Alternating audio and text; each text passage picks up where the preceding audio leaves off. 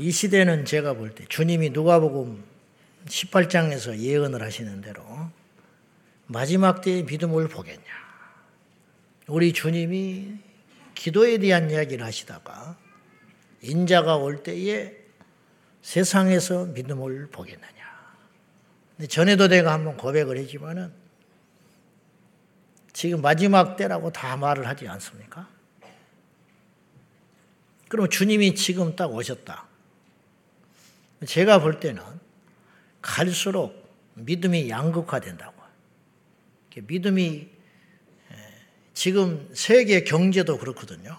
무슨 말이냐면 옛날에 농경사에는 1차 산업시대에는 큰 부자도 없고 뭐 그렇게 사는 거예요.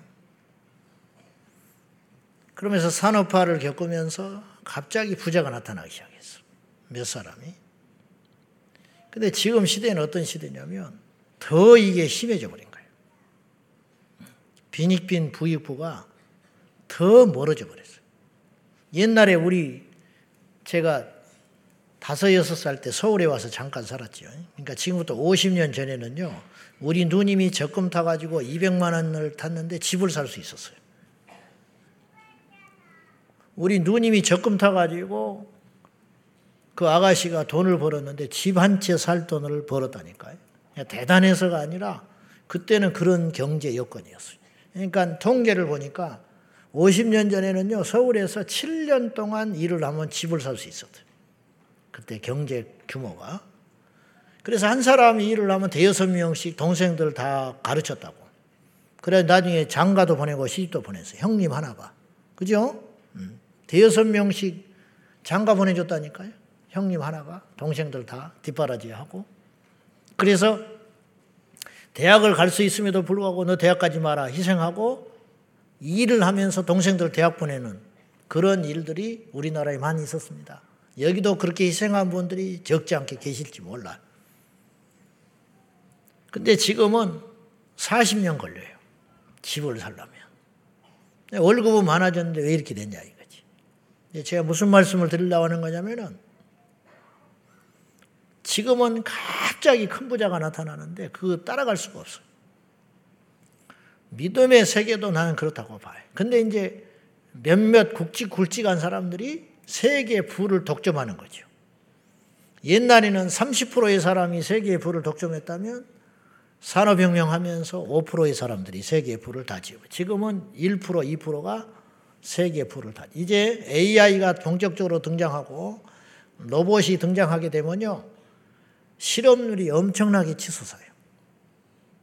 이제는 음악이나 미술의 영역까지 이제는 사실은 실업자들이 엄청나게 양산되고 지금 이미 월가에 미국 월가에서는 사람들이 예측하는 주식 동향 그 다음에 펀드 매니저들 전부 실업자 됐어요. 무슨 말이냐면 500명 최고의 세계 최고의 학업, 학력과 두뇌를 가진 엘리트들이 집단들이 500명씩 예를 들어서 모여가지고 어느 회사에 취직이 돼가지고 밤낮으로 세계 돈을 주물락주물락 했는데도 수익이 잘 안 생겨. 연봉은 엄청나게 받아들였나. 한 사람이 수십억씩 받는데. 그러니까 오너들이 어떻게 그 일을 500명의 천재들이 할 일을 슈퍼컴퓨터 하나만 해버려요. 그러니까 500명은 실업자 돼버려요. 그럼 한 사람만 있으면 돼. 그 컴퓨터를 꺼지지 않게 구동해 줄 수 있는 최소한의 인원 한두 명만 있으면 그렇게 하는 거예요. 그러니까 그 돈이 어마어마하게 세이브 되죠. 그 돈은 어디로 들어가요? 그 회사의 오너의 주머니로 들어가는 거예요. 그러면 이제 앞으로 세상은 그렇게 되는 거예요. 믿음도 나는 그렇게 하고 있다. 지금은 극단적인 세상. 양극화. 그러니까 완전히 망가지고 세속적 그리스도인들이 엄청나게 많아요. 목사들도 술 먹는 사람들이 많고. 옛날에는요, 장로님만 술 먹어도 큰일 나는 거예요. 옛날에는. 옛날에는 교회 다니는 아가씨들이 임신을 하면 안 돼요. 줄이 안 서줬어. 근데 지금은 그렇지 않아. 이게 뭐냐? 점점점 이렇게 돼 가는 거예요. 점점. 그러면서 어떤 하나가 확 나타나는 거예요. 믿음으로 확 서 있는. 휴거라는 소설을 보면 지미라는 사람이 주인공으로 소설 속에 주인공이 나오는데 제가 그 옛날에 읽었는데 아직도 기억이 나요. 나는 휴거가 뭔지도 모르고 책을 읽었어. 교회를 갔더니 몇 주 나갔는데 그 책을 누가 건네줬어요. 선배가. 그래서 뭔지도 모르고 읽은 거예요. 휴거가 뭔지도 몰라. 그냥 소설 이름인 줄 알았어. 근데 그것이 요한계시록을 근데 이제 그 소설에는 이제 치명적인 문제가 있는데 환란전 휴거를 이제 전제하고 쓴 소설이니까 그건 좀 주의해서 볼 소설이지만은 거기에 보면은 극단적인 교회가 두 개가 있었어요.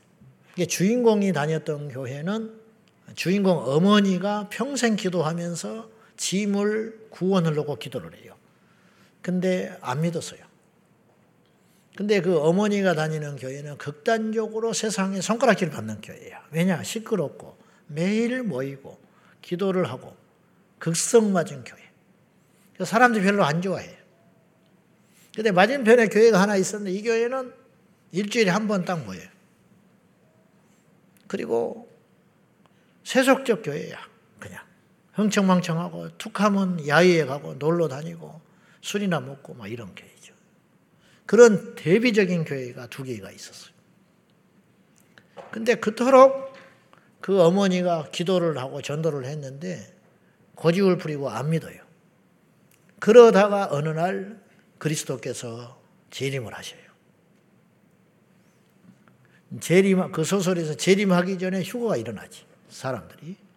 근데 이 사람이, 짐이 자기 어머니가 평소에 했던 이야기가 현실이 된 거야. 깨어 있어야 된다. 너 이러다가 큰일 난다. 어느 날 내가 없어지거든. 주님이 오신 줄 알아라. 막 이런 이야기. 근데 어느 날 어머니가 없어져 버렸어. 어머니만 없어지는 게 아니라 믿는 사람들이 막 다 없어져 버려. 세계가 대혼란에 빠졌어. 비행기가 추락하고 배 유람선이 방황을 하고 왜냐하면 이 선장 기관사가 없어져 버리니까 막 대혼란, 열차가 서버리고 막 이런 일이 생겨요. 그래서 이 사람이 놀래가지고 제일 먼저 쫓아가는 게 교회를 쫓아갔어요. 갔는데 그 극성맞은 교회 날마다 예수님 오신다고 울부짖고 했던 교인들은 텅텅 비어 있었어요. 아무도 없어. 다 올라가 버리고.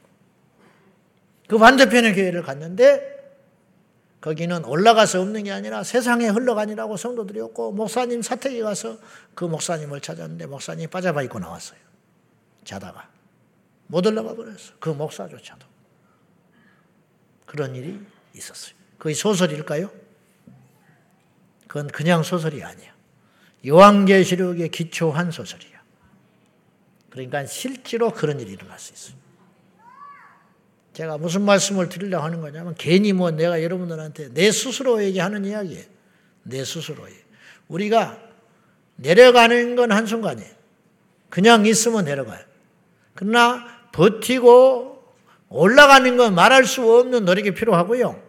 그나마 버티는 것만으로도 기도가 필요한 세상이죠.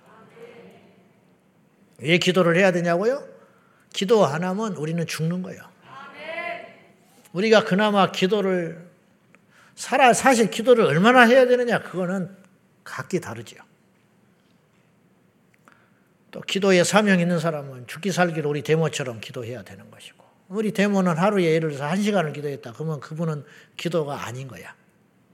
근데 보통의 사람들이 하루에 한 시간 기도했다는 건 엄청나게 한 거죠. 그러나 그분은 하루에 한두 시간 했다는 것은 나태해졌다는 거예요. 예를 들면. 다르지요. 그건 다른 문제지. 어떤 사람은 평생에 한 번만 전도해도 대단한 일이죠. 그런 어떤 사람은 하루라도 전도를 안 하면 그 사람은 안 되는 사람도 있다 이 말이지. 이해돼요 무슨 말인지? 아멘. 여러분은 누구냐 이 말이에요.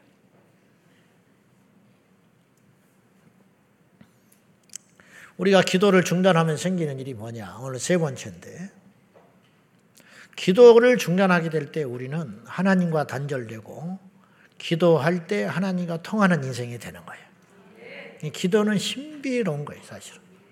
기도는 이런 것이다, 저런 것이다 함부로 말할 수 없는 기도는 알든 모르든 해야 되는 게 기도라. 그래서 하는 사람은 기도를 할 수 있어. 안 하는 사람은 기도의 맛을 모르죠. 자, 계속 이어서 할게요. 우리가 기도를 중단하면 오늘 두 가지 살펴보려고 그래요. 시간이 들진 모르겠지만 우리가 기도를 중단하면 영적 생활이 빈곤해집니다. 돌아가신 김선영 목사님, 저는 유튜브에서만 봤어요. 제가 그 이야기, 분 이야기를 종종 했는데 그분은 몸을 상하면서까지 기도했던 분이라고 나는 봐요.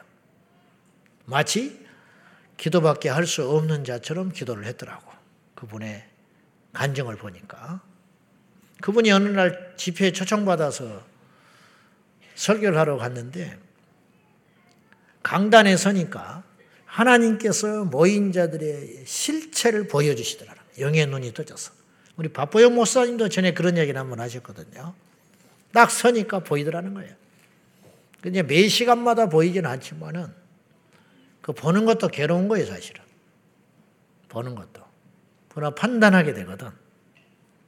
우리 시골 교회 옛날에 아모레 화장품 하는 집사님이 영의 눈이 열려가지고 어, 교회 나가서 얼마 안 돼가지고 너무 어렵고 힘든 가운데 예수를 믿으니까 하나님이 강권에서 은혜를 줘가지고 그 시골 교회 차려도 없고 그런데도 은혜를 받으려니까 또 받더라고. 뭐 그러니까 어디 뭐 분위기가 그렇다고 해서 은혜 받는 것도 아니에요. 은혜 받을 자는 집에서도 받아요.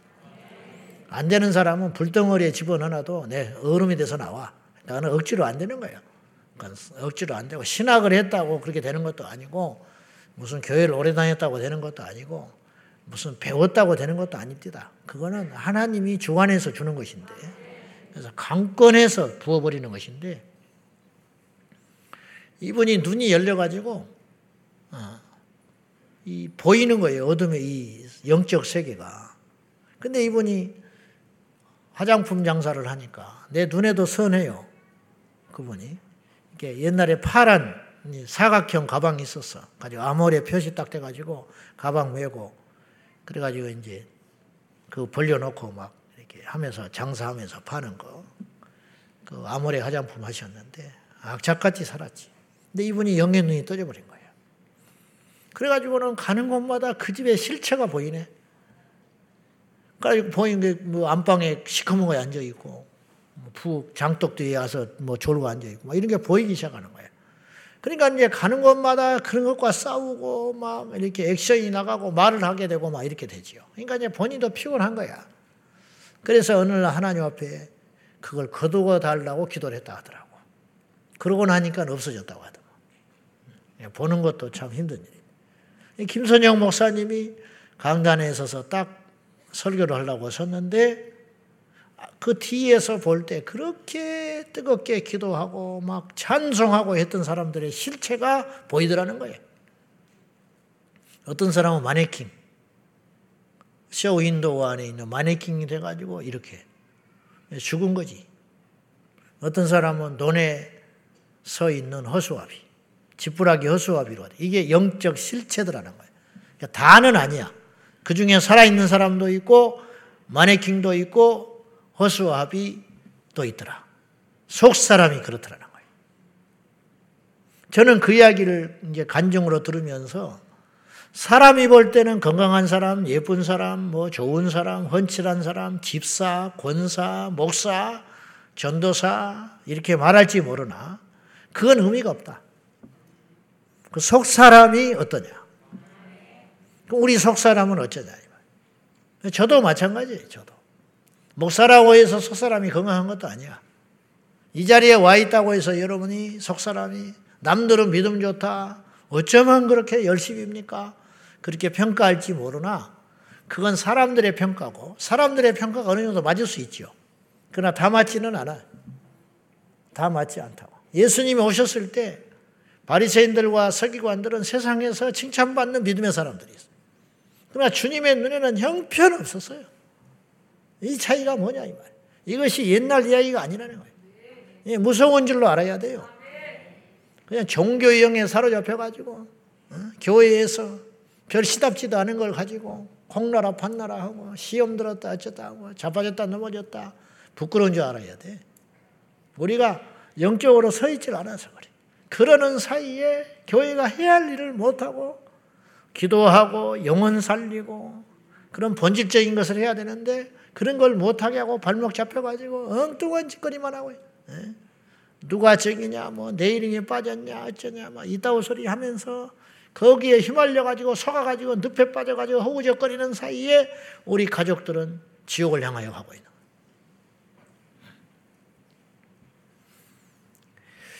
자, 우리의 이제 이 사람이라는 건 세 구조로 돼 있어요. 세 구조. 이 뭐냐? 첫째는 몸뚱아리로 돼 있는 거예요. 육. 육이 중요한 이유는 이 육이 정신과 영을 담고 있어서 그래요. 정신과 영을. 근데 사람이 성숙하지 못하면 겉에 육만 보고 판단하죠. 근데 이제 조금만 지혜가 있고 지식이 들어가면 그 속에 있는 사람을 보게 돼요. 인간성이 보이고 이 사람의 지혜가 보이고 이렇게 되는 거죠. 이제 이걸 보는 눈이 없으니까 사람들이 이제 무슨 점쟁이를 동원해서 사람을 보려고 하고 뭐 이런 짓을 하지요. 그러니까 사람이 주님을 모르면 볼 수 있는 한계라는 건 여기까지밖에 못 가는 거예요. 세상 사람도 성숙하고 지혜로운 사람은 속에 있는 그것까지는 봐요. 근데 영은 모르는 거야. 영. 석가모니도 못 봤고 공자도 못 봤어. 그러나 예수 믿는 자는 영의 일에 본능적으로 관심을 갖게 되는 거예요.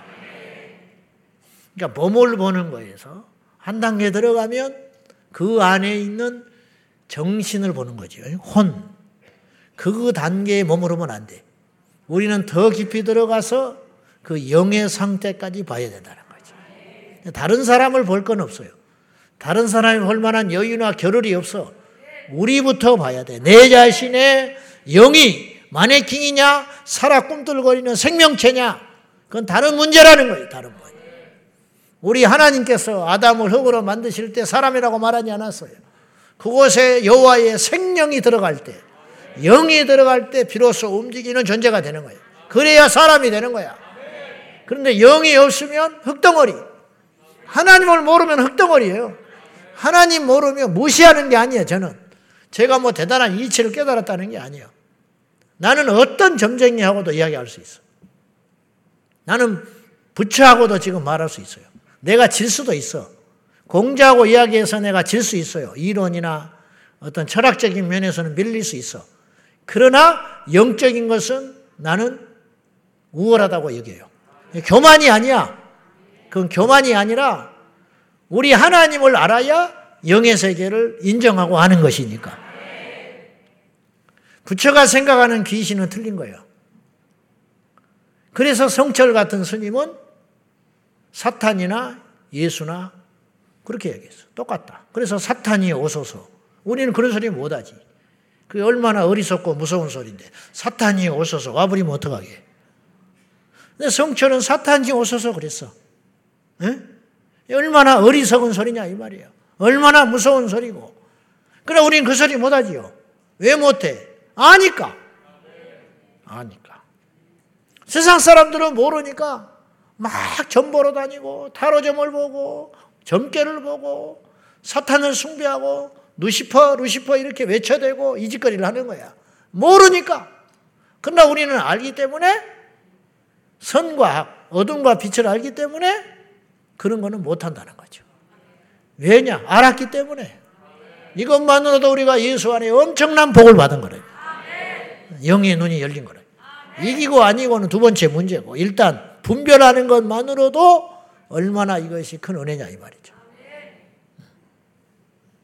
자, 사람에 있는 그 진짜 백이 그 영의 상태 그것은 겉으로 모른다. 그래서 사무엘은 육신으로는 어렸지만 엘리 제사장보다 영이 견고한 사람이에요. 그죠? 그래서 여호와의 계시를 들어요. 그리고 하나님의 계시를 말하지. 엘리는 몰라. 다윗은 제일 막내 아들이고 전쟁터에 나가지도 못할 만큼의 신체 조건을 갖고 있는 어린아이였지만 그의 형 엘리압보다 훨씬 영적으로는 견고하고 큰 사람이다. 그래서 골리앗을 두려워하지 않는 거야. 골리앗을 두려워했다는 건 이유가 뭐예요? 육으로만 봤기 때문에 이길 수 없다. 못 이기는 거지. 음. 요수아와 갈렙은 영의 눈이 열렸기 때문에 가나안 땅을 정담하고 와서 겉으로 보면 그들은 우리에 비해서 우리는 메뚜기와 같다 이거지. 그러나 여호수와 갈렙은 이렇게 외쳤어요. 그들은 우리의 밥이다. 왜냐? 영을 보니까. 기생 나합은 나라를 배신한 단순한 사람이 아니에요. 그는 생명을 택하기 위하여 전부를 걸었어요. 그래서 정당권을 숨겨주고 보험까지 들었어요. 무슨 보험을 들었냐? 당신들이 당연히 이긴다는 거예요. 이 땅에 들어오면 우리는 그냥 질 거라는 거야. 그래서 나를 봐서 우리 가족을 해하지 말고 살려주시오. 그래서 바깥에 빨간 끈을 매달기로 서로 신호로 약속을 한 거예요. 그래서 그 집은 죽이지 않았다. 이게 뭐냐? 눈이 열린 거야. 눈이 열리지 않으면 그러지 못해요. 우리도 마찬가지라는 거예요. 배경과 상황과 시대는 다르지만 우리도 역시 눈이 감긴 자가 있고 눈이 열린 자가 있더라. 다 아는 게 아니더라 이 말이요. 다 보는 게 아니야. 내가 신학교 들어가서 1학년 때 친구하고 논쟁을 했어요. 밥 먹고. 귀신이 없대. 나는 있다. 없대. 귀신이 어디가 있니? 성경에 있다. 성경을 어떻게 믿냐? 나한테 그러더라고. 너, 너 뭐하러 신학하러 왔냐? 그리고 나는 고등학교 1학년 때 귀신을 쫓아내봤다. 이게 평행선을 걸고요. 타협이 안 돼. 내가 귀신이 없다는 말에 동조하겠어? 절대 동조 못하지. 목에 칼이 들어와도. 왜? 나는 경험을 했거든. 경험을 했어. 그러니까 죽었다 깨어나도 이거는 경험한 것이기 때문에 뭐 쫓아내고 안 쫓아내고 지금 어쩌고 그게 중요한 게 아니라 나는 확실하게 손으로 잡은 것처럼 내 눈앞에서 나가 떨어지고 온전케 되는 걸 봤기 때문에 한두 번이 아니기 때문에 이건 죽어도 나는 이거는 못해요. 뭐 신학자 어떤 신학자가 와서 뭐 그건 아니고 뭐 어? 현상학적으로 연구해 볼 때 뭐 어쩌고 저쩌고 그런 아무 필요가 없는 소리야. 그런 소리는 이미 나는 맛을 받고 손으로 만진 바가 됐기 때문에 이 친구는 죽었다 깨도 인정 못한대. 왜냐? 그 세계를 경험을 안 했으니까. 그 대화가 안 되는 거죠. 그래서 영과 육은 상치되는 거예요. 고린도전서 2장 11절 말씀을 한번 봐요. 다 같이 시작. 사람의 일을 사람의 속에 있는 영 외에 누가 알리요? 이와 같이 하나님의 일도 하나님의 영 외에는 아무도 알지 못하느니라. 이 말은 오늘 이 말씀에 빗대어서 생각해 보면 사람의 일을 사람의 속에 있는 영 외에 누가 알겠냐? 예? 그러니까 나를 가장 잘 아는 것이 내 영이다 이런 뜻이에요. 하나님의 일도 성령 외에는 알 수 없다. 그런 뜻이거든요. 그러니까 사도 바울이 고린도전서 2장에서 우리에게 하는 말은 뭐냐면 한 사람에 대한 가치와 평가는 영으로 평가받아야지 겉에 드러난 걸로 이러쿵저러쿵 말해서는 어리석은 것이다. 그 이야기를 하는 거예요. 자, 우리가 밥을 먹으면 육이 만족스럽습니다. 배가 불러요. 그러니까 대번에 잠이 오지. 그렇잖아요? 밥을 먹으면 밥을 먹고 공부한다는 놈은 없었어. 유사일에로 한 명도 없어. 전부 다 밥 먹고 누워 자요. 졸려. 육이 만족하면 정신이 나태해지는 거야. 등 따시고 배부르면 그래서 엉뚱한 짓 한다 이런 뜻이. 밥을 먹으면 육이 만족을 얻어. 그런데 혼을 만족시키는 사람은 육으로 만족을 안 하니까 책을 읽습니다. 책을 읽으면 그리고 선한 일을 한다든지 남을 뭐 대접한다든지 그러면 어떤 일이 벌어지냐면 내 마음이 만족함을 얻어. 그건 뭐냐면 내 혼이 만족했다 이런 뜻이에요. 어떤 사람과 화해를 하고 좋은 사람들을 만나 교제를 하고 그러면 그 마음에 활기가 돌고 기분이 좋고 밥을 안 먹어도 어, 그냥 날아갈 것 같고 뭐 이런 생각이 잠시 들지요. 그런데 우리가 말씀과 기도를 충분히 드리면 내 영이 힘을 얻게 되는 거예요. 그래서 금식을 하면 육은 고달파지지만 내 영은 뿌듯해지고 튼튼해지고 분별력이 강화되고 성령의 지배 아래 들어가게 되는 거예요. 그러니까 여러분들이 지금 뭔가 여러분의 힘으로 해결하지 못할 때 우리 금식 들어가잖아요. 금식을 하고 나면 어떤 일이 벌어지냐면 대번에 일어나는 일이 뭐냐면 금식을 하면 제대로 된 금식을 말하는 거예요. 제대로 된 금식을 할 때 혈기가 사라져요. 사라질 수밖에 없는 게 힘이 없어. 어, 힘이 없어. 그러니까 금식을 하는 중에는 별로 다툼이 없어요. 그리고 누가 이렇게 시비를 걸어도 가만히 있어요. 그렇지. 뭐 혈이 확 죽어버리니까. 금식을, 육이 죽어버리니까. 그냥 귀찮아. 그래, 네 해라. 네 잘났다. 내가 그런 거 하고 따지면 뭐하겠냐. 내가 그런 거 갖고 너한테 말하면 뭐하겠냐. 지금 나도 죽겠는데 남의 비판할 힘이 어디가 있냐. 이렇게 되는 거예요. 왜냐, 육이 죽으니까. 육이. 그 대신 내 영은 든든해지고 뿌듯해지고 분별력이 강하게 되고 성령의 지배를 더욱 받게 된다는 거죠. 그래서 이제 금식을 하는 거죠. 마지막에 몰리면 여러분이 잘 아는 구절이 있어요. 요한 3서 2절이에요. 같이 봅시다. 시작. 사랑하는 자야, 내 영혼이 잘됨 같이 내가 범사에 잘되고 강건하기를 내가 강구하노라. 자, 여기서 범사에 잘 된다는데 방점을 찍지 말고 그 앞에 내 영혼이 잘된 같이. 네 영혼이 잘된 같이. 여기에다가 초점을 어, 맞춰 보면은 먼저 범사에 잘 되기 위해서는 내 영혼이 잘 돼야 된다. 영혼이 풀려야 범사가 풀리게 된다는 거지. 근데 영혼은 묶여 있는데 영혼은 막혀 있는데 영혼은 말씀이 없는데 영혼은 충만하지 않는데 어떤 범사가 잘 되기를 위해서 내가 인간적으로 막 하는 것은 순서가 잘못됐다는 절대 풀리지 않아요. 모든 일에는 순서가 있고 인생에도 순서가 있고 성경에 심지어는 말씀에도 순서가 있어요. 말씀에도. 음. 그래서 기도하면 응답받고 우리가 하나님을 찾으면 그분이 찾아오시는 것이고 회개하면 구원받는 것이지 구원받고 회개하는 게 아니에요. 무슨 말인지 알겠어요? 회개해야 구원받고 회개해야 거듭나고 우리가 믿음으로 주님께 나갈 적에 응답받는 것이지 이게 다 순서에 대한 이야기 아니겠습니까? 그런 것처럼. 그리고 땅에서 풀어져야 하늘에서 풀어지는 거야. 이게 마태복음 16장 이야기. 땅에서 풀면 하늘에서 풀릴 것이고 땅에서 매면 하늘에서도 매일 것이라. 이게 순서가 굉장히 중요하다는 거죠. 이런 것처럼 내 영혼이 잘된 상태이기 때문에 범사가 잘되고 강건한 것이지 내 영혼이 막혀 있는데 범사가 될 리는 없다. 설령 됐다 할지라도 그건 되는 게 아니에요. 되는 것처럼 보이는 것이고 결국에는 파국에 들어가게 되는 것이. 그러므로 저와 여러분은 어디에 더 많은 관심과 더 신경을 써야 하는 것이냐면 내 영적인 상태에다 관심을 둬야 된다.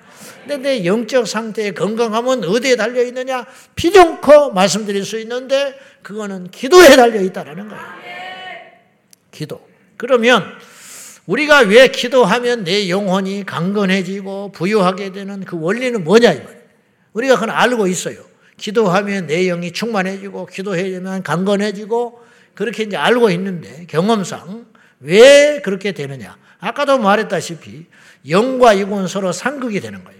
다시 말해서 영이 풍성하면 육이 힘을 잃고 육이 풍성하면 영이 힘을 쓰지 못한다는 이건 틀림없는 거예요. 시소. 시소는요 절대로 가운데 있지 않아. 줄다리기 해보면 반드시 0.1mm라도 한쪽으로 쏠릴 거 아니야. 무승부는 없어요. 사람이 눈으로 식별을 못할 뿐이지 그냥 무승부 이렇게 이야기하는 것이지 무승부가 있을 수 있겠어? 줄다리기를 예수님 오실 때까지 해보라고. 수천만 번, 수억 번을 해보라고. 무승부가 나올 수 있냐고.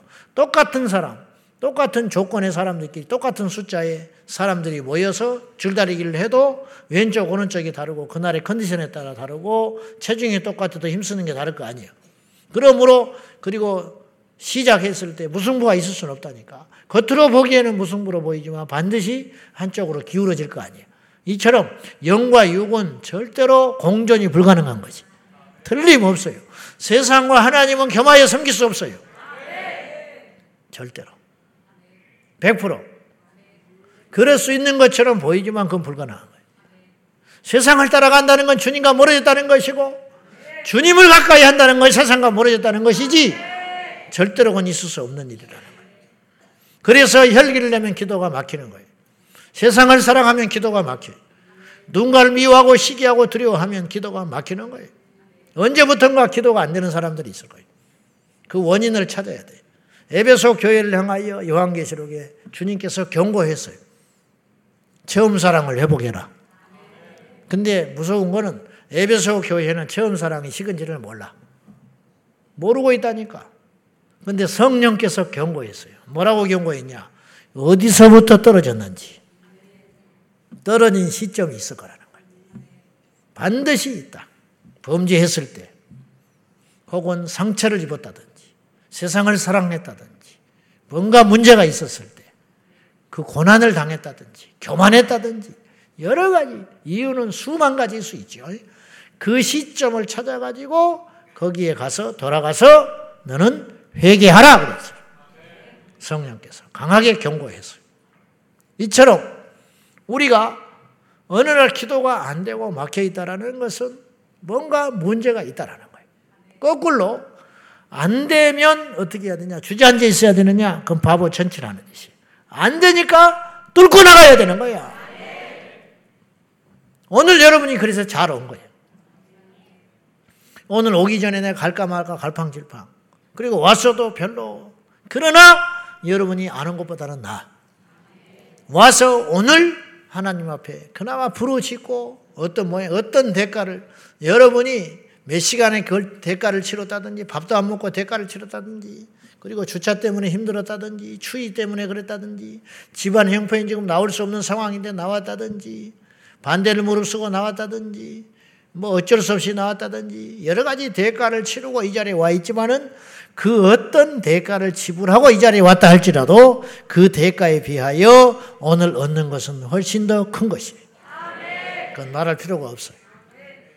100% 꼭 우리 교회가 아니더라도 기도원에 가서 기도를 하다든지 다른 교회 철야를 한다든지 그렇게 하고 있다면 100%안 가는 것보다는 훨씬 유익한 것이다 이 말이에요. 유익한 것. 자, 우리가 육으로 충만하면 기도가 반드시 막히게 돼 있어요. 갈라디아서 5장 19절과 21절이에요. 한번 봅시다. 시작. 곧 음행과 더러운 것과 허색과 우상 숭배와 주술과 원수 맺는 것과 분쟁과 시기와 분냄과 당짓는 것과 분열함과 이단과 특이와 술 취함과 방탕함과 또 그와 같은 것들이라 전에 너희에게 경계한 것 같이 경계하노니 이런 일을 하는 자들은 하나님의 나라를 유업으로 받지 못할 것이야. 성경에 딱 못 박았어요. 이런 자들은 하나님 나라 유업을 못 받는 하나님 나라 못 간다. 근데 이 말을 무섭게 안 듣는 것 같아. 그냥 이렇게 살아가요. 그러면서도 나는 예수 믿으니까 괜찮아. 그냥 막연하게 생각하는데 절대로 그렇게 쉽게 생각할 일이 아니라는 거예요. 성경에 경고하고 못을 박았지 않습니까? 근데 여러 가지 이와 같은 것들이라 그랬어요. 그와 같은 것들이라 이것 외에도 많다. 근데 요약한 거예요. 이 이것들을 세 가지로 요약을 해볼 수 있어요. 육체에 속한 일들은 세 가지로 어, 요약해 볼 수 있어요. 첫째, 음행. 그 음행 안에는 더러움과 호색, 색을 탐하는 거, 뭐 이런 거, 음담패설을 즐기는 거, 막 이런 거 쫓아다니는 거, 음. 젊은이들도 마찬가지. 건강하게 사귀라고 내가 누차 이야기했어요. 건강하게 사귀어야 돼. 알겠어요? 뭐, 사귀고 싶어도 못 사귀겠지만은 건강하게 사귀어야 돼. 알았죠? 꼬맹이들 말고 꼬맹이들은 사귀면 죽어요. 머리에 피도 안 마른 것들이죠. 음량, 음행이라, 음행. 이게 더러운 일. 호색. 이게 육체의 일이라, 육체의 일. 두 번째는 우상숭배, 주술, 이단에 속하는 것. 그 다음에 제일 많은 게 원수 매점. 이 세 번째 묶음으로 볼 수 있는데 분쟁하는 거, 시기하는 거, 분내는 거, 당짓는 거, 분열, 투기, 술 취함, 방탕 이런 것들이 다 그 부분에 들어갈 수 있다. 크게 음행과 우상 숭배와 그리고 당 짓는 거, 분열시키는 거, 이렇게 원수 맺는 거, 육체 일, 이런 것들이 육체 일이라 할 수 있어요.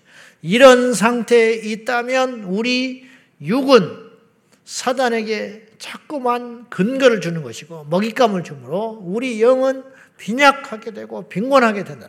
그래서 점점 예배와 멀어지고 교회와 멀어지고 하나님의 일과 멀어지고 셀 모임도 가기 싫고 기도를 나오지를 않아. 기도를 할 수가 없고 이렇게 되는 일이 벌어지는 거예요. 점점. 옛날에는 안 그랬어요. 근데 어느 날 점점점 야금야금 마귀의 공격을 받고 악한 영의 공격을 받고 육체의 유혹을 계속 받아요. 세상에 장사 없어요.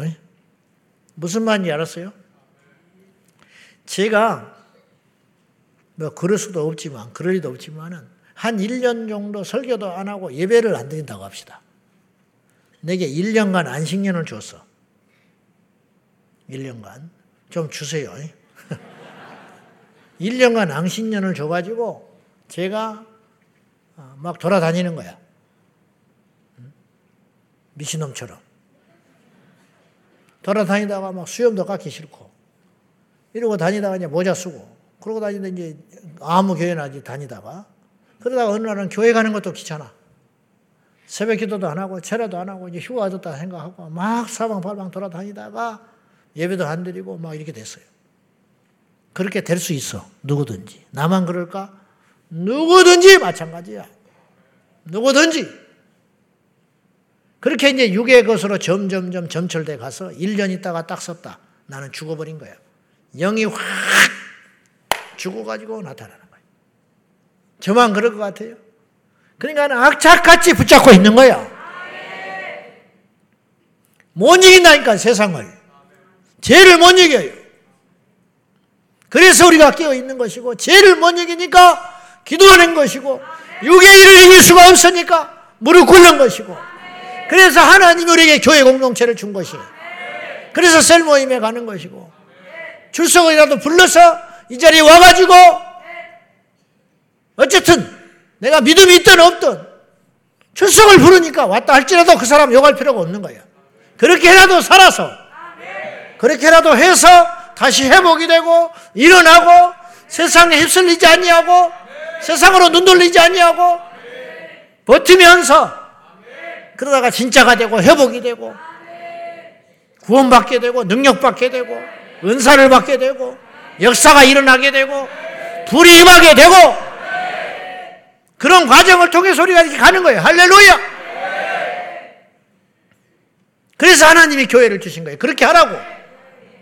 가족이 있으니까 일하러 다니는 거예요. 새끼가 있으니까 아침에 일찍 일어나는 것이고, 그렇지 않습니까? 교회가 있기 때문에, 예배가 있기 때문에, 공동체가 있기 때문에, 그래서 절대로 천국은 혼자 못 가는 거예요. 같이 가는 거예요, 같이. 그것도 모르고. 겉도는 사람, 비시비시라고. 자기는 뭐 대단한 것 같이. 봐요, 나중에 어떤 일이 벌어지는 별것 없어요. 자, 그래서 역설적으로 우리가 육체에 빠져 있으면 영의 일의 최고봉인 기도가 잘 안 돼. 그러면 어떻게 해야 되냐? 그렇다고 해서 손 놓고 주저앉아 있으면 끝장나는 거예요. 그럴수록 어떻게 해야 되느냐? 기도의 자리에 나와라. 그래서 힘을 얻어서 힘을 얻어. 이게 이제 하이브리드라고 자동차가 있잖아요. 자, 자동차가 어떤 원리로 작동이 되냐면 하이브리드 자동차가 있어요. 그 연료가 절감되는 자동차지요. 그냥 모르는 사람들은 그런가 보다 하고 있으면 돼요. 그런 거 있어, 그런 자동차가. 휘발유를 넣어가지고 전기 모터를 돌려. 처음에는. 그래서 전기가 발생하면 그 전기를 이 저장을 해요. 저장 장치가. 그러면 전기가 어느 정도 저장이 되잖아요? 그러면 그 전기로 자동차를 돌려. 자동차를. 그러니까 휘발유를 안 쓰게 되지. 그런데 신기한 건 자동차가 움직이면서 충전을 한다는 거예요. 네? 움직일수록 자동차가 움직이는 에너지가 발생하니까 그 에너지로 전기가 또 충전을 해. 이것이 배터리의 원리라. 배터리. 그래서 모든 자동차에는 배터리가 있는데 그 배터리 사각형으로 된 로켓 배터리가 있어요. 이 배터리가 있는데 이 배터리가 작동되는 원리가 뭐냐면 이 배터리에 저장되어 있는 전기는 한계가 있어. 금방 써버리고 말아. 그러니까 어떻게 발, 발 만들어 놨냐면 처음에 시동을 걸때 빨대리에 힘을 빌려서 시동을 걸어요. 그때는 이제 그것을 의존을 해. 그러다가 시동이 걸려진 상태에서는 중간에 기계장치가 하나 있어가지고 이 기계장치가 자동차가 움직일 때 움직이지 않으면 안 돼. 시동이 걸려서 발전기를 돌리면 이 전기 발생한 전기를 가지고 충전을 해요. 그래서 써버린 전기를 다시 충전을 해. 근데 그 충전을 할 때 원리가 뭐냐면 자동차가 시동이 걸어져 있어야 충전이 돼. 무슨 말이냐? 기도를 포기해버리면, 기도를 안 해버리면 우리 안에 에너지가 안 생겨.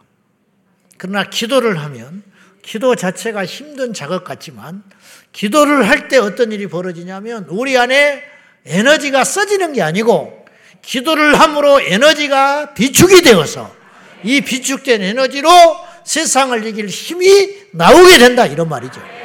그러므로 우리가 기도를 등한시하고 기도가 빈약하면 어떤 일이 벌어지냐면 육은 풍성하게 되고 영은 쪼그라들어서 나중에는 육의 사람이 되버리고 만다는 거예요. 그러므로 우리가 끊임없이 하나님께 매달려 기도가 되든 안 되든 방언을 받았든 안 받았든 하나님 앞에 기도하기 위해서 몸부림치고 깨어서 기도하면 우리도 모르는 채 점점 어떤 사람이 되어가냐면 육의 일을 벗어버리고 영의 사람이 되어 간다는 거야. 할렐루야!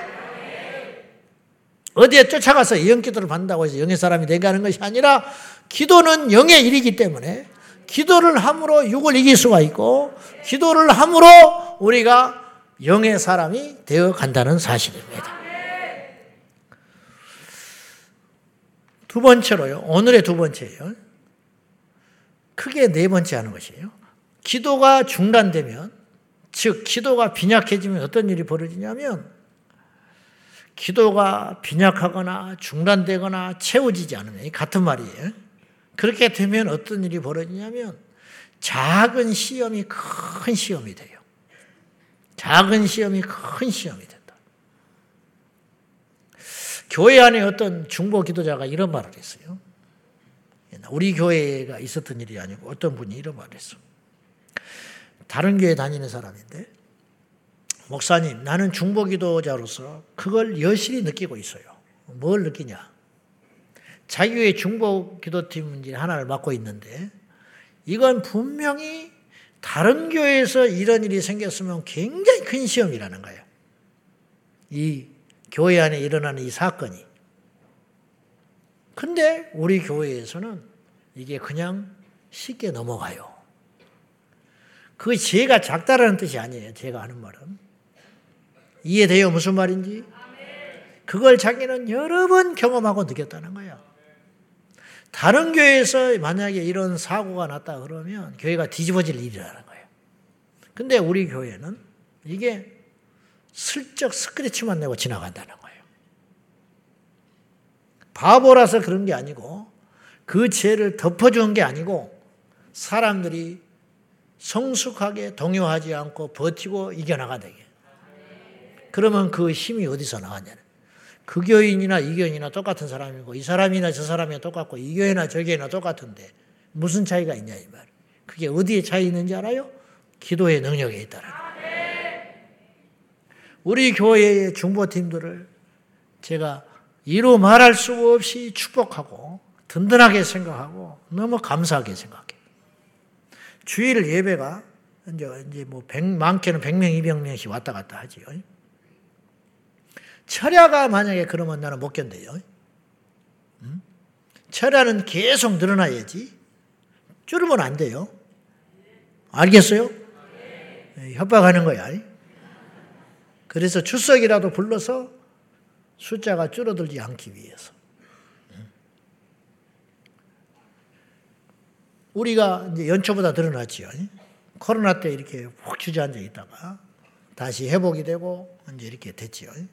점점 늘어나야 돼. 주차장하고 상관이 없어. 공간하고 상관이 없어. 계속적으로 철야가 건강하게 힘있게 모여서 기도하고 철야는 설교 들으러 온 거 아니에요. 철야는 기도하러 오는 거야. 그리고 지난주도 내가 이야기했다시피 이 한 시간 예배하고 기도하는 걸로 끝나는 게 아니에요. 여기서 불을 담궈서 이 불을 받아서 기도의 영을 받아서 기도의 맛을 봐서 아멘. 세상에 가는 거야. 냄비 파는 사람들이 요리해 주지요. 불러다가. 냄비 팔지. 가봤지요. 공짜니까 또 하나 소개해 주면 못 준다고 하니까 데리고 다녀봤지요. 거기서 음식을 막 이렇게 만들어줘요. 음식 먹으러 가는 게 아니에요. 거기서 보고 배운 걸 내 집에 와서 음식을 만들어야 되는 것이지. 기도하고 여기서 기도의 맛을 봤으면 그 기도의 능력과 기도의 그 은혜를 가지고 세상에 가서도 기도하며 살자 이 말이죠. 그리고 그 출력이 떨어질 때쯤 되면 그것이 일주일이야. 그게. 그럼 그 다음 주에 금요일 날 와서 또 기도해서 불을 붙여서 또 가서 또 이것이 조금 조금 시들어질 때쯤 되면 금요일 날 와서 또 불을 붙여서 가서 또 세상을 이기고 죄를 이기고 육을 이기고 그러면 이 일들이 목사님 이게 그러면 언제까지 해야 돼요? 죽을 때까지. 너무 단순한 거예요, 사실은. 제가 봐도요, 목회가 너무너무 단순한 거 있죠. 이제 그런 생각 많이 합니다. 새벽기도 나오면서 차려오면서 주일 오면서 야 너무 단순하다. 집, 교회, 집, 교회, 집, 교회. 집에 갔다가 자고 나와서 설교 준비하고 설교하고 집에 갔다가 자고 나와서 설교 준비하고 설교하고 집에 들어가서 왔다 갔다 왔다 갔다 왔다 갔다 이렇게 몇십 년이 지난 거예요. 지난 18년 동안 이렇게 산 거예요. 앞으로도 이렇게 사는 거죠. 그럼 뭐가 남냐? 무슨 재미가 있냐? 웃기지 마라. 그렇게 하는 것이 하나님을 믿는 자의 자세다. 그렇게 재미없게 사냐? 이 재미를 모르는 거지. 그러다가 가는 거야, 천국. 그럼 그걸 안 했다. 안 하는 순간 미끄러져서 실족해버리고 세상으로 가는 거예요. 여러분은 뭐예요? 예배하고 집에 갔다 일하고 예배하고 집에 갔다 일하고 예배하고 집에 갔다 일하고 예배하고 제가 어느 날 그런 생각 하는 거예요. 저보다 더 많이 배우시고 세상에 가면 저보다 더 대우받고 응? 여러분이 내가 목사고 설교자니까 그냥 이렇게 정중하게 대해주는 것이지 여러분이 책을 저보다 더 많이 본 사람도 있을 것이고 언어를 저보다 더 뛰어나게 하는 사람도 있고 심지어는요 신학적인 지식도 있는 사람도 있을 수 있어. 근데 그분들이 와서 청소하지요. 그분들이 와서 교회 학교 교사하지요. 주차 봉사하고 있지요. 중보팀하고 있지요. 니도 모임 한다고 새벽에 와서 또 출석 부른다고 대답해야지요. 막 이렇게 살. 이게 굉장히 단순하고 그렇게 보이잖아요. 근데 뭐 대학원을 나오고 박사고 뭐 교수고 뭐 이런 분들도 교회 오면 그렇게 돼. 그런 구조 속에서 이렇게 가는 거야. 그냥 그렇게. 그럼 왜 이렇게 되느냐? 이게 왠지 알아요? 하나님이 그렇게 하게끔 한 거야. 여러분 그걸 절대로 이상하게 생각하면 안 돼. 그걸 단순하다든 이거 여기서 못 견디고 뛰쳐나가잖아요. 그때부터 사단이 확 잡아가는 거예요. 겁주는 게 아니고 협박하는. 우리나라 모든 교회 전 세계 2000년 기독교 역사 교회에 몸담고 있는 사람이 다 그렇게 예수 믿었어. 무슨 말인지 알겠지요? 무슨 말인지. 어느 교회든지 지금 그러고 있어. 그 속에서 능력을 받고 그 속에서 구원을 받고 그 속에서 하나님 만나고 볼 받는 거예요. 그러니까 이걸 이상하게 생각하면 안 돼. 요, 요 구조를 깨려고 하면 안 돼요. 이 속에서 우리가 천국을 하는 하나님이 우리의 완악함과 부족함과 강팍함을 알기 때문에 게으름을 알기 때문에 그런 구조를 딱 만들어 놓고 우리를 천국으로 데려가고 있는 거예요. 이해되시면 하면 하십시오. 내가 뭐라고 설명을 못 하겠는데 이해되지요? 그러거든. 그것이다. 그렇게. 그렇게 가는 거예요. 다시 돌아가서 아까 제가 이야기했어요. 크나큰 시험이 올 상황인데도 기도자들이 깨어 있음으로 인하여 더 이상 흔들지 못한다. 더 이상 죽이지 못한다. 우리 중보팀들 보이지 않고 힘들고 어렵겠지만 하늘에 상이 있습니다. 그걸 꼭 기억하고 여러분 좋은 편을 택하였으니 다른 어떤 일보다 다른 어떤 일보다 예. 주차점 엉망이 돼도 교회 비가 좀 새더라도 예, 안 죽으면 돼. 안 무너지기만 하면 돼. 바닥에 쓰레기가 있어도 괜찮아. 우리끼리인데 어때 그까지 괜찮아. 그러나 무엇은 중단되면 안 되냐면 기도는 중단되면 안 되는 것입니다. 다른 걸 하느라고 기도가 못한다면 그건 너무 큰 손실 그리고 원수에게 속고 있는 거예요. 정말로 속고 있는 거예요. 예. 그걸 우리가 꼭 기억해야 되겠습니다. 음, 그것을 자 시험에도 종류가 있어요. 시험의 종류들이 있는데 육의 시험이 있어요. 육의 시험 그것도 고통과 시련도 그 단계가 있어요. 사실은요 자존심 상했다, 마음에 상처 입었다. 옛날에는 옛날에는 이것이 여러분에게 무슨 대단하게 위로가 되라고 하는 말이 아니에요. 이거 이 말 자체가 여러분의 상처가 될 수 있는데 제가 분명히 이야기하지만은 요즘 아이들 내가 그런 이야기 종종 하잖아요. 학교에서 무슨 말하면 상처 입었다고 잠을 못 자고 정신병으로 드나들어 버리는 그런 거 있잖아요. 옛날에는 그건 상처도 아니었어. 근데 지금은 그것도 이제 멘탈이 약하다 뭐 어쩌다 그렇게 함부로 말할 수 없는 것은 이 세상의 구조가 지금 그렇게 됐어요. 구조가 됐는데 그건 어쩔 수 없는 현상인데 무슨 말이냐면 옛날에는 그만한 일로 상처를 안 받아. 옛날에는. 근데 요새는 그렇게 그런 일로 인하여 펑펑 나가 떨어지는 일이 벌어지고 있어. 무슨 말인지 알겠지요? 그러면 왜 이런 일이 생겨났느냐? 그거는 고비를 넘었기 때문이라고 나는 봐요. 다시 말해서 제가 최근에 어떤 분이 카톡에 사진이 있어서 이렇게 봤는데 옛날 50년대, 60년대 버스 안내양, 버스 안내양이 이렇게 손에 장갑을 끼고 한 명이라도 더 태워야 돼. 토큰 받고 동전 받을 때. 무슨 말인지 알겠죠? 그래서 옛날에는 기사들이요 가다 그 브레이크를 갑자기 더 밟아버렸어요. 알지? 우리 학교 다닐 때 그런 일 많았습니다. 시골에서. 브레이크를 일부러 가다가 밟아. 왜? 그래야 틈이 생기거든. 그래서 이제 하나라도 태우라고. 어. 지금 같으면 뭐 난리 났지. 그러면 이제 안내양은 이제 막 줄 서 있는 사람들 태워 하나라도 더 태워야 돈이니까 이렇게 해가지고 그 차 문 그 두 그걸 붙잡고 확 응? 이렇게 가는 알아요 뭐 말이냐 하나 모르겠네. 사진 하나 보여줬어야 돼. 그 사진을 카톡에 놔뒀더라고 어떤 분이. 내가 그걸 올린 이유가 나는 그 마음이 이렇게 느껴졌어. 야 옛날엔 이렇게 다 살았어. 요새 등 따지고 배부르지. 정신 차려.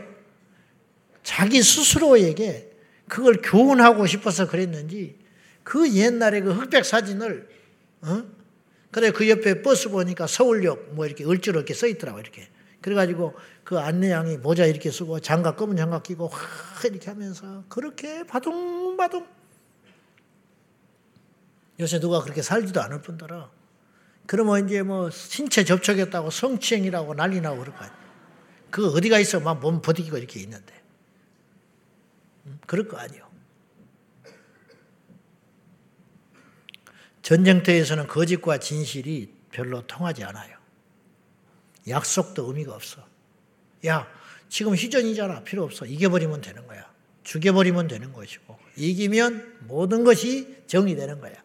지고 나면 어떤 약속이나 뭐 선함이나 필요 없겠죠. 사실은 안 그래야 되지만은 그럴 거 아니요. 이게 현실이잖아. 왜냐? 생사가 오고 가니까 일단 이기는 게 아, 모든 것이 될 수 있다 이 말이죠. 원초적인 목숨의 위기, 위협을 느끼면 다른 어떤 것은 아무런 문제도 안 되는 거예요. 그러니까는 우리가 상처, 내가 아까 이 말 자체도 상처일 수 있다고 했는데 조금 정신을 차렸으면 좋겠어요, 우리가. 무슨 말이냐면 앞으로 우리에게 시련과 환란이 올 수 있어요. 근데 이 정도로 가지고 펑펑 이제 다 넘어 넘어지 넘어지게 생겼다. 이 정도 가지고 그러면 안 돼. 이 정도 가지고 무슨 말이냐면은 지금 원초적인 어떤 문제나 위기가 넘어서니까 배가 좀 부르니까 뭐 반찬 투정하고 뭐 밥이 지네 뭐 어쩌네 어? 뭐 이런 소리 하고 있는 것이지 정말 배가 고파 보라고 어? 라면에 몸이 안 좋니 이런 소리는 배가 부른 소리야 그거는 이미 건강을 우리가 생각하고 음식을 가려 먹는 수준의 상태가 됐다는 것은 우리에게 의식주가 해결됐다는 뜻이에요. 그러고 나니까 자존심 상한다, 상처 입었다, 어쨌다는 소리를 그 소리에 나는 잠을 못 잤느니 그 소리에 내가 뭐 어쨌느니 뭐 이런 소리가 나오게 되는 것은 그거는 원초적인 것이 해결됐기 때문에 그러는 거예요. 정말 우리에게 고난의 시험의 강도가 있으면 다른 거는 보이지도 않는 거예요. 그런 거는 안 보여요. 그런 거는. 그렇게 돼 있어. 사람이라는 것은. 지금 이 시대에 우리가 예수 믿는 우리들이 뭐 시련을 당하고 어쩐다 해도 초대교회 성도들이 당했던 시련과 핍박하고는 비교가 안 되는 거예요. 사도 바울은 고린도후서 11장 24절에서 27절까지 해서 그가 당한 시련을 이렇게 고백을 했어요. 한번 읽어봅시다. 시작. 유대인들에게 다섯 번 맞았으며 세 번 태장으로 맞고 한 번 돌로 맞고 세 번 파선하고 일주야를 깊은 바다에서 지냈으며 여러 번 여행하면서 강의 위험과 강도 위험과 동족의 위험과 이방인의 위험과 신의 위험과 광야 위험과 바다의 위험과 그 어디 형제 중에 위험을 당하고 또 수고하며 애쓰고 여러 번 자지 못하고 줄이며 목마르고 여러 번 굶고 춥고 헐벗었노라 그러니까 이런 바울에게 누가 뭐 비난하고 비방 그런 건 소리에 귀에 들어오지도 않는다. 너무 큰 시험들이 왔기 때문에. 교회 안에서 다툼과 시험 들었다 하는 소리는 배부른 소리라고 나는 봐요. 세상의 사람들이 교회와 하나님을 대적하는 것은 그만큼 배부른 소리예요. 마지막 심판대 앞에 하나님 앞에 섰을 때에도 그런 호기를 부릴 수 있을까? 남을 걱정하고 남을 비난할 만한 여유가 있을까? 지옥의 사자에게 탁 갈고리로 찍혀가지고 질질질 끌려가는 그 영혼이 교회, 교회를 비난할 힘이 있으며 믿는 자들을 비난할 힘이 있겠는가? 그때서 나는 깨달을 것 같아. 머릿속에 휙 지나가는 것이 있어. 노방 전도자들. 그들을 위해서, 그들을 향해서 손가락질 했던 그 손가락을 잘라버리고 싶을 거라. 왜 내가 그 전도지를 버렸는가? 왜 내가 그 전도를 진지하게 받아들이지 않았을까? 이럴 사람이 이 인류 지구 역사 중에 수십억이 나오게 될 것이다. 그 앞에서는 어떤 도덕이나 변명이나 핑계거리나 어떤 비난이나 어떤 것도 통하지 않게 될 것이다. 생과사 생명과 사망, 지옥과 천국의 갈림길에서 질질질 끌려가는 그 영혼들은 과연 뭘 하겠냐 이 말이죠. 사도 바울은 금방 거론했던 고린도후서 11장의 이야기 중에 우리가 그 중에 하나만 당했다 할지라도 예수 믿는다는 이유로 40에 율법에 40대 이상을 못 때리게 했으니까 잔혹하게 39대만 때리는 거예요. 율법을 안 범하려고. 네? 유대인들이 그랬어. 40에 하나 가만 내 39대 40대 이상은 못 들이게 율법에 39대만 세 번 맞았다. 세 번. 복음 전하다가 어느 성에 가서 복음 전하다가 실컷 두들겨 맞아가지고 너무 심하게 맞아가지고 죽은 자처럼 돼가지고 성 밖에 던져버린 사건이 나중에 사도행전에 나와요. 근데 하나님이 몇 시간 만에 회복시켜줘가지고 그 성에 다시 들어가. 이런 바울에게 무슨 시험 들 일이 있겠어요? 바울이라고 해서 배가 안 고팠겠으며, 바울이라고 해서 마음이 안 아팠겠으며, 바울이라고 해서 매 맞은 상처가 안 아팠던 게 아니라 그보다 강력한 기도의 능력이 있었기 때문에 그걸 버티고 갔었다. 시험이라는 건 여러분 죄송한 이야기지만 상대적이야. 제가 신방을 해봤는데요. 어느 날 어느 집에 갔더니 부목사 때 신방을 갔더니 남편이 너무 집에 오면 텔레비만 본다고 걱정이 한 걸음이야. 에? 남편이 퇴근하면 텔레비만 빠져 있다는 거야. 그것이 이 사람의 너무 큰 기도 제목이라. 이 사람은 그게 큰 문제야 지금. 하나님이 이거 해결해 줘야 돼. 내 남편 텔레비 누나를 빼버리든지. 그 다음 집에 신방을 갔어요. 갔더니 그 집은 자기 애가 컴퓨터 게임에 빠져서 미쳐버렸다는 거예요. 그 다음에 다른 집에 신방을 갔어요. 남편이 암으로 누워 있었어.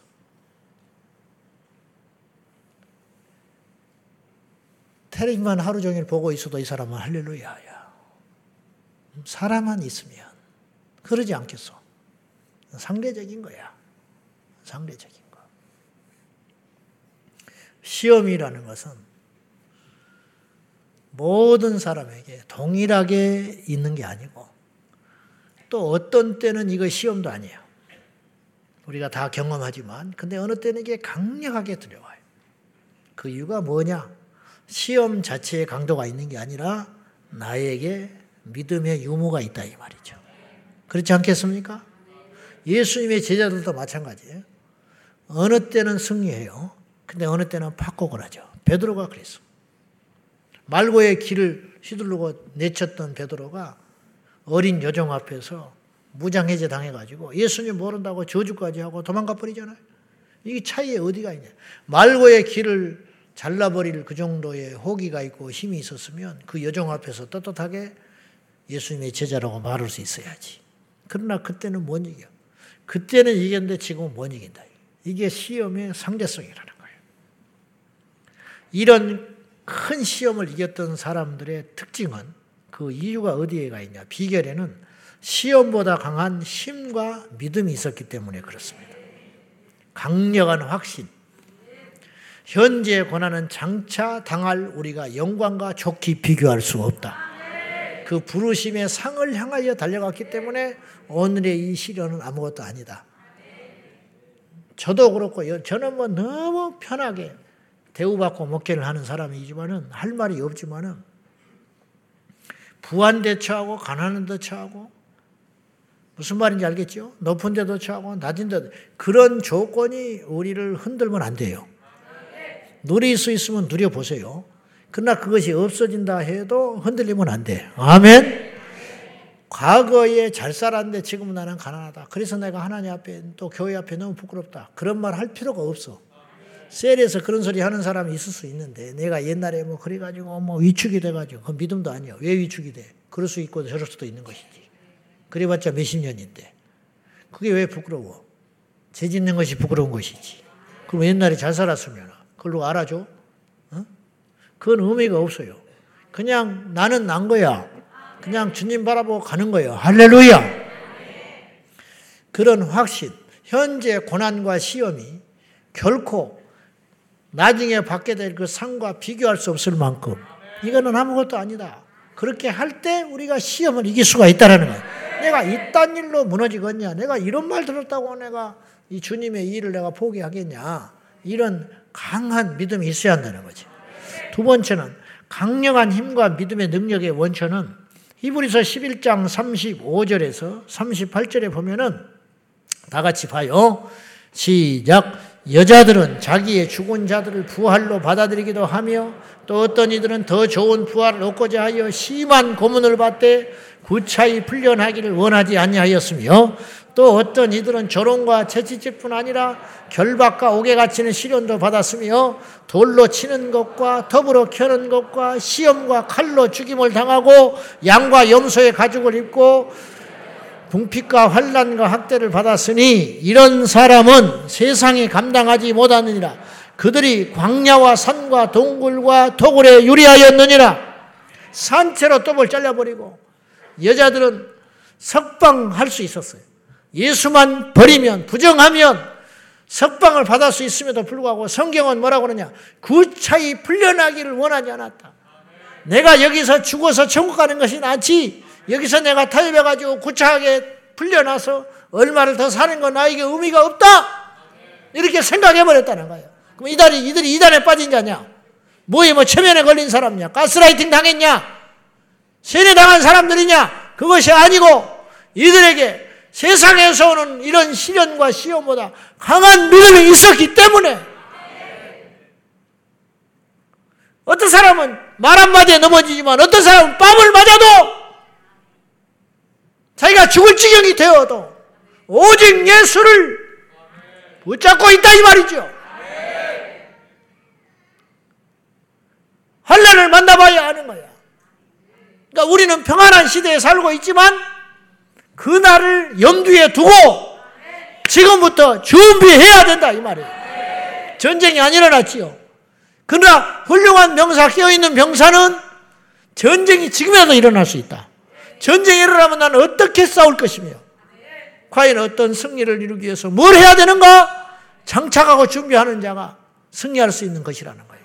우리에게 비록 환란과 시험이 없지만은 일어날 수 있다는 전제를 가지고 오늘 무장하고 준비하고 내가 주기철 목사라면 내가 소장원 목사님이라면 내가 초대교회 성도들이라면 어느 날 법이 바뀌고 세상이 뒤숭숭해지고 경제적 위기와 환란과 전쟁과 시련 속에서 내 믿음의 위협을 당할 때 과연 나는 무슨 힘으로 이런 시련들과 시험을 이길 수가 있을 것인가? 이걸 대비해야 된다. 말 한마디에 안색이 바뀌고 퍽퍽 나가 떨어져 가지고는 무슨 수로 앞으로 다가오는 시험과 시련을 이길 수가 있겠냐는 거예요. 안 된다는 거죠. 마지막으로 기도하면 큰 시험도 작은 차차송의 태풍으로 끝나는 것이고 기도가 중단되면 작은 시작도 큰 고통을 우리에게 가져다 줄 수 있습니다. 이 시험에 대한 성경의 권면, 이기는 비결은 이것이에요. 시험에 들지 않게 깨어 있어 기도하라. 예수님 말씀이에요. 시험에 들지 않게 기도하라는 말은 저는 이렇게 해석하고 싶습니다. 시험에 들지 않게 해주세요라고 기도하라는 말이 아니라 기도하면 시험에 들지 않는다 이런 뜻이에요. 음. 그러니까 무조건 기도해서 이 시험을 해석하려고 하지 말고 시험을 해석하면 시험을 묵상하게 되잖아요. 고난을 자꾸 묵상하고 어려움을 묵상하고 다가오는 시험을 자꾸 묵상하게 되는 거 아니에요. 생각하는 거. 그러면 시험을 못 이겨요. 그럼 어떻게 해야 되느냐? 그런 시험을 당할 적에 시험을 묵상하지 말고 기도의 자리로 나가라. 비난을 듣지 말고 기도로 나가라. 입을 봉하고 기도로 나가라. 어려움을 바라보지 말고 기도의 자리로 나가면 그 기도가 시험을 이기게 한다. 그런 뜻이에요. 사도행전 5장의 사도들은 매를 맞아도 기쁨이 충만했어요. 왜 그랬냐 이 말이죠. 과거에는 그럴 사람들이 아니야. 충만했기 때문에. 세상의 유혹과 시련과 시험이 아무리 크다 할지라도 우리가 더 강한 믿음으로 무장하면 세상은 메뚜기처럼 우리의 밥처럼 보일 것이지만 우리가 깨어있지 않으면 우리가 아무리 작은 적, 지새끼만 한 생기 앞에서도 벌벌 떨고 도망가는 숨게 되는 일이 생기게 될 것이라는 거예요. 기도하면 영이 충만하고 기도하면 시험을 이깁니다. 시험이 꼭 커서 지는 게 아니에요, 우리가. 그게 아니라 기도가 빈약해서 지는 것이다. 한국 축구가 브라질을 이길 수 있을까 없을까? 못 이기죠. 이길 수 있어? 못 이기지. 이길 수 있는 비결이 있어. 어떻게 하면 이길 수 있을까? 브라질보다 축구를 잘하면 이겨. 간단한 거 아니에요. 응? 월드컵에서도 우승할 수 있어. 어떻게 하면 되냐? 세상에서 축구를 제일 잘해버리면 돼. 그러면 우승도 할 수 있어. 시험을 이기는 비결이 어딨냐 묻지 마라. 시험을 이기는 비결이 여기 있으니 시험보다 큰 믿음을 가지면 이길 수가 있어요. 우리 스스로가 다 이미 경험해 봤어요. 이건 아무것도 아니었는데 확 꼬꾸라지는 거예요. 옛날엔 이보다 더 큰 것도 이겼어. 근데 지금은 옛날에는 비바람을, 비바람을 뚫고 눈바라를 헤치고 하나님께 나왔어. 근데 지금은 태양 아래에서도 안 와. 그건 왜 그런지 알아요?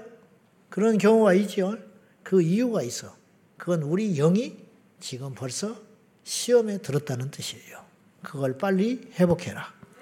그렇게 말씀드리고 싶고 손해보지 말고 하나밖에 없는 인생 괜히 삐죽거리고 시험 들고 어둠에 캄캄한데 그늘에 숨어가지고 혼자 땅굴 파고 주저앉아 있지 말고 이 소중한 인생을 빛으로 나와서 하나님의 은혜를 받고 이 시련을 이기고 내가 굳게 선 다음에 다른 사람까지 챙겨서 함께 천국 가고 하늘에서 상을 누리는 예수님의 군사들이 되기를 주님의 이름으로 축복합니다. 할렐루야! 이 밤에도 기도로 깨어서 하나님 앞에 어느 때보다도 기도하는 저와 여러분이 되기를 축복합니다. 지금까지 철야했던 어떤 때보다 기도를 많이 하고 강력하게 기도하고 다음 주 철야 때는 또 어떻게 해야 돼요?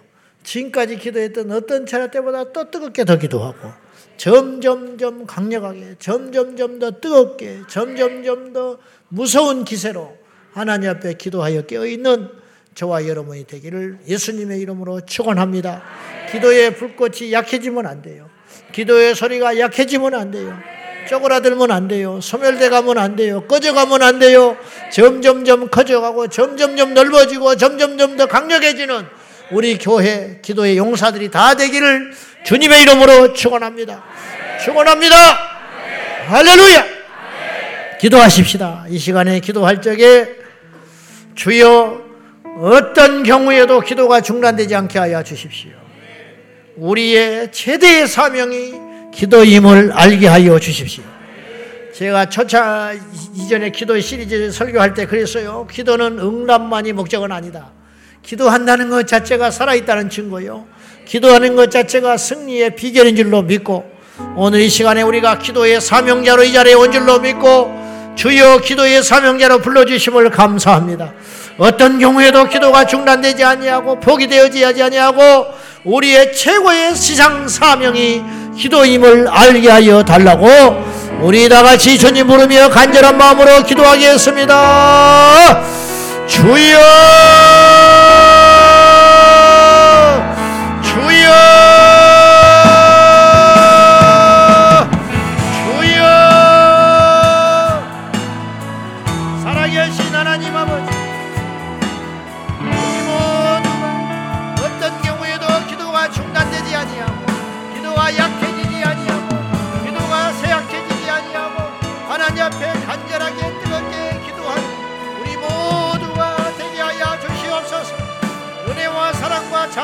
풍성하신 아버지 기도에 우리의 전부를 걸어 기도의 사명자 기도의 용사자 기도로 뛰어있는 믿음의 사람들이 다 되게 하여 주시옵소서.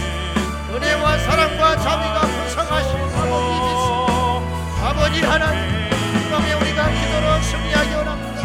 기도의 용사가 되기 원합니다. 충만한 기도의 사람들이 되기 원합니다. 충분한 기도의 사람들이 되게 하여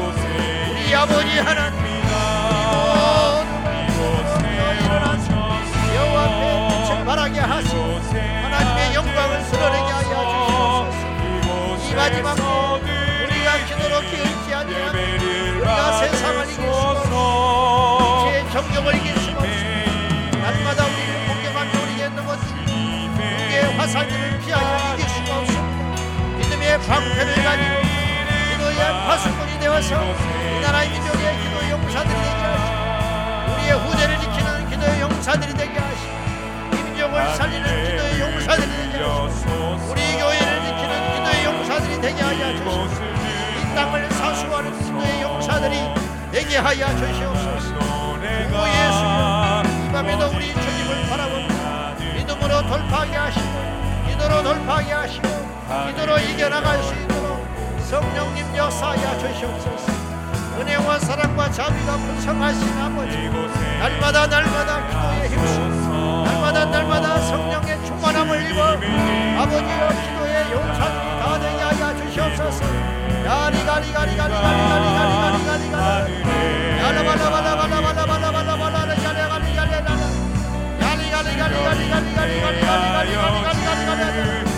가리 가리 가리 가리 가리 가리 가리 가리 기도의 불이 임하게 하여 주시고 기도로 불타는 교회가 되게 하여 주시고 기도의 전문을 되는 교회가 되게 하여 주시고 기도를 쉬는 죄를 범하지 않게 하여 기도의 어떤 것도 이런 무관양할 수 없습니다.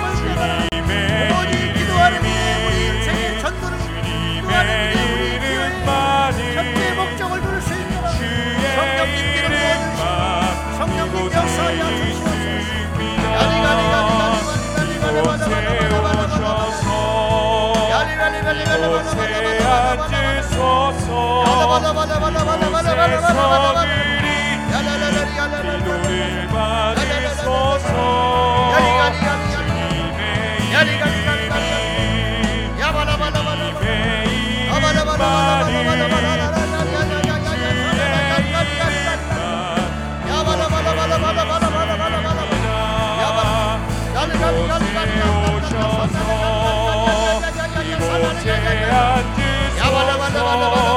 이곳에서 우리 아버지 하나님 우리의 간구를 받으소서 예수님의 이름으로 강력한 믿음의 영광 대하여 우리가 기도하지 않는 주시옵소서 너희 영이 삽니다. 너희 우리 교회가 삽니다. 너희 한국 교회가 있습니다. 하나님 살려 하나님 일으켜 세워 하나님 힘을 넣어여 앉으소서.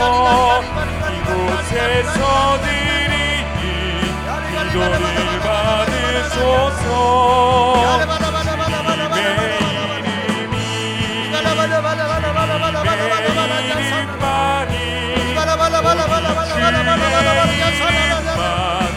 은혜와 사랑과 자비가 풍성하시다 우리를 살려주시옵소서. 내 영이 견고하게 서리하여 기도에 힘쓰소서 기도의 정문을 걸게 하여 주옵소서. 이 강단에서 흐르 보혈의 강이 우리 성도들의 심령을 적시고 가정을 적시고 일터를 적시고 저들의 후대를 적시시고 우리 하나님 함께하여 주시옵소서. 시험과 이혼에 빠져 허정과 우리 성도들을 건져 올려주시고 정신을 차리고 일어나서 우리 하나님께 나올 수 있도록 도와주시옵소서. 시험이 허정과 인생까지 깨어 일어나는 인생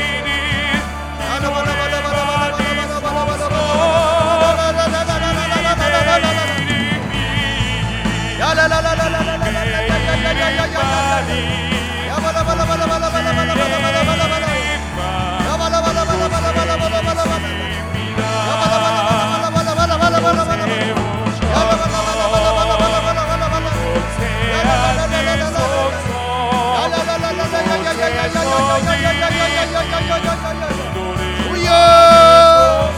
Abo!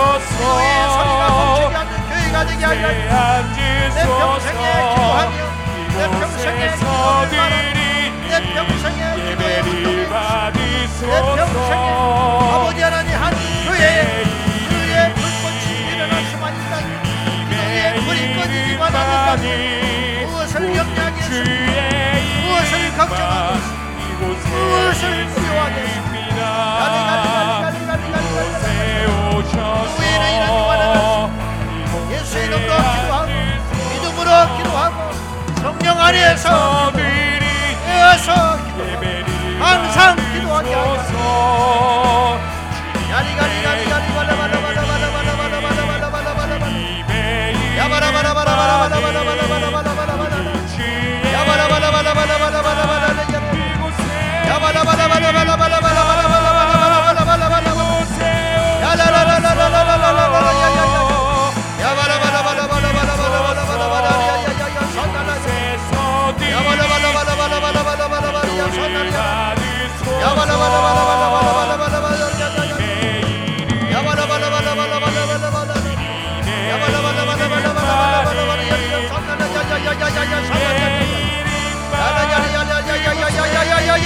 야야야야야야 살라 주여. 아버 아버지 하나님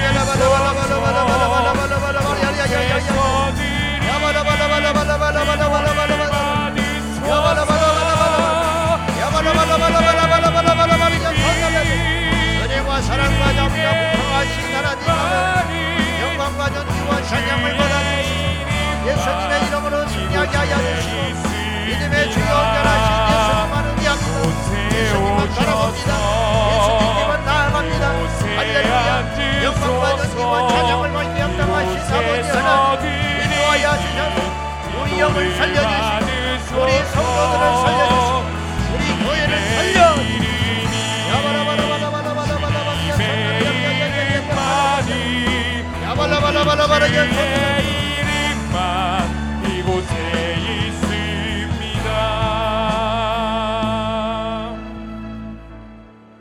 연이어서 기도할 때 기도의 능력으로 우리 역체의 연약함과 세상과 유혹의 핍박을 분별하여 이겨내게 하여 주십시오.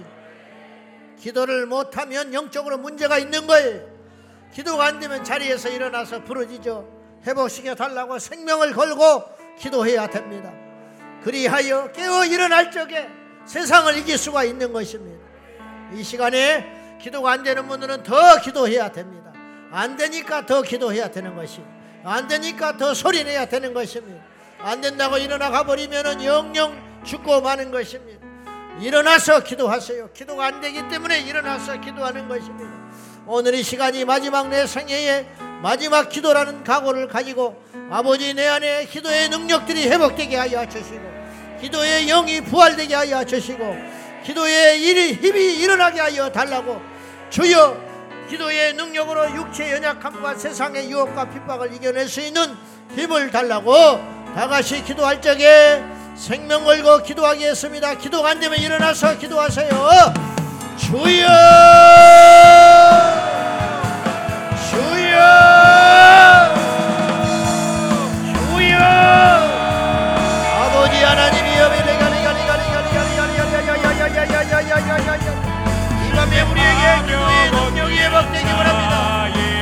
yeah.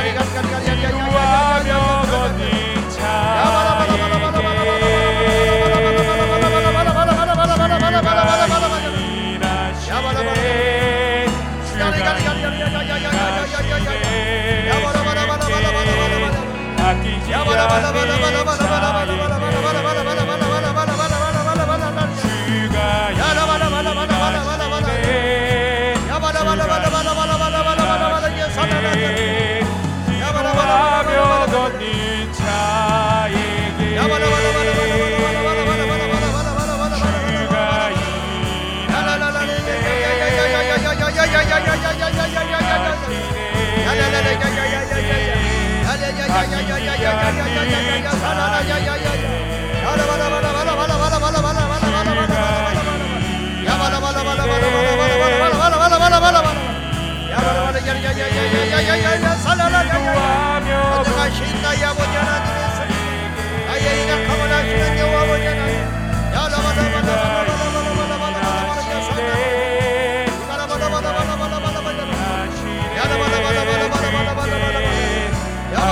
하나님이야.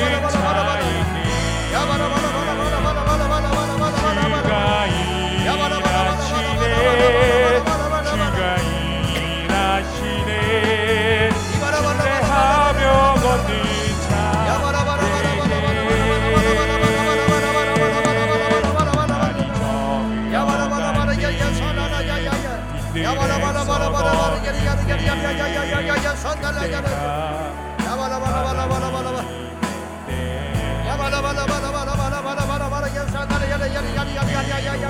yeah, yeah, yeah.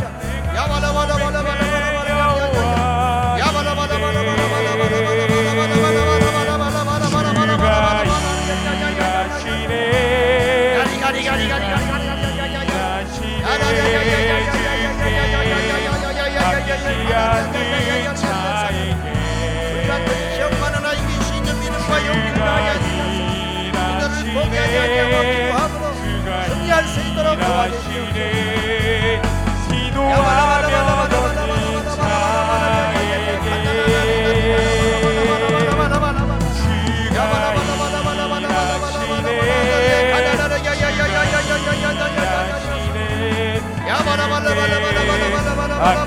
하나님의 자이니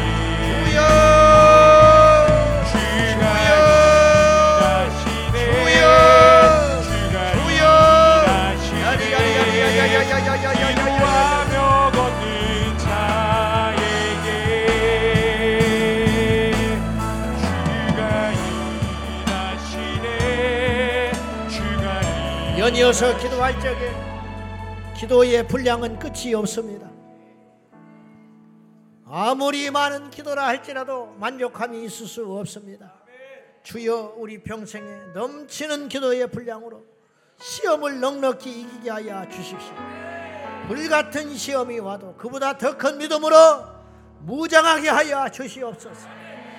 바울처럼 시험을 이기게 하여 주시고 예수님처럼 십자가의 시험도 이기는 우리가 되게 하여 주시고 우리에게 닥칠 앞으로의 어떤 시험도 기도로 분량을 쌓아서 우리가 능히 이길 수 있도록 우리 후대들이 불같은 시험 앞에서도 무릎 꿇지 않은 믿음의 용사들이 되기를 위하여 기도로 용사가 될 수 있도록 우리 충고하면서 이 시간 우리 다 같이 마지막으로 우리 다 같이 이 밤에 맞도록 기도해야 될 것입니다. 주여 우리에게 넘치는 기도의 분량으로 불같은 시험을 이기는 넉넉한 승리를 허락하여 달라고 다 같이 부르짖어 기도하겠습니다. 주여!